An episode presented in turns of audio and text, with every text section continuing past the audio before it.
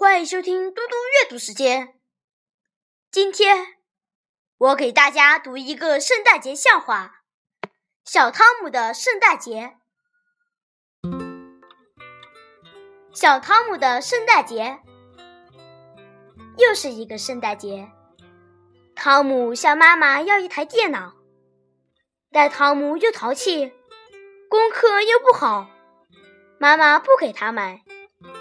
但又不能直接拒绝，只好说：“汤姆，你给上帝写封信。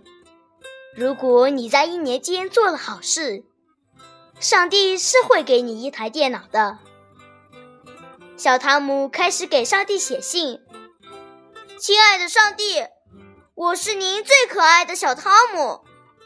这一年间，我做了许多好事。圣诞节了。”希望热爱的您能给我一台电脑，爱您的汤姆。但是，小汤姆写完以后，觉得写的太不真实了，于是他又写了一封：“上帝呀，我是汤姆。这一年虽然我做过几件不好的事，但我知道错了。希望您能给我一台电脑，您的汤姆。”可是汤姆看了之后，仍然觉得不好，他就又写了第三封信。上帝，是我，汤姆。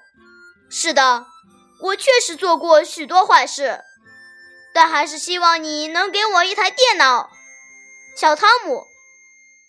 于是，小汤姆拿着第三封信去了教堂，他看到了圣母和耶稣的雕像。